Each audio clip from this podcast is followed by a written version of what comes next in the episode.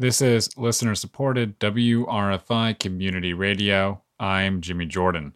Johnson & Johnson has reached a $230 million settlement deal for its opioid case with New York State. State Attorney General Letitia James made the announcement on Saturday.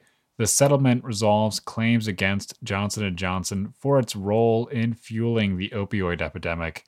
Their case has been removed from the New York trial targeting the entire opioid supply chain, which opening arguments begin for on Tuesday.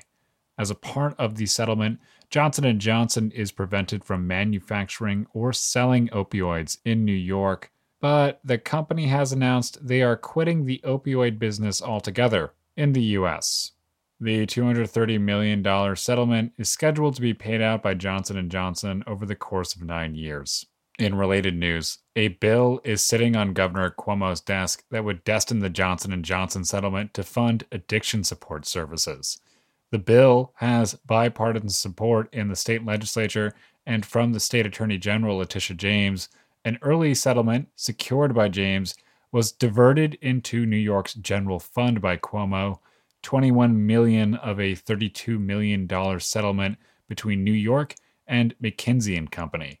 Cuomo has until the end of June to sign or veto the lockbox bill.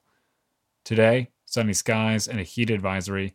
Thunderstorms and showers are likely in the afternoon, high near 90.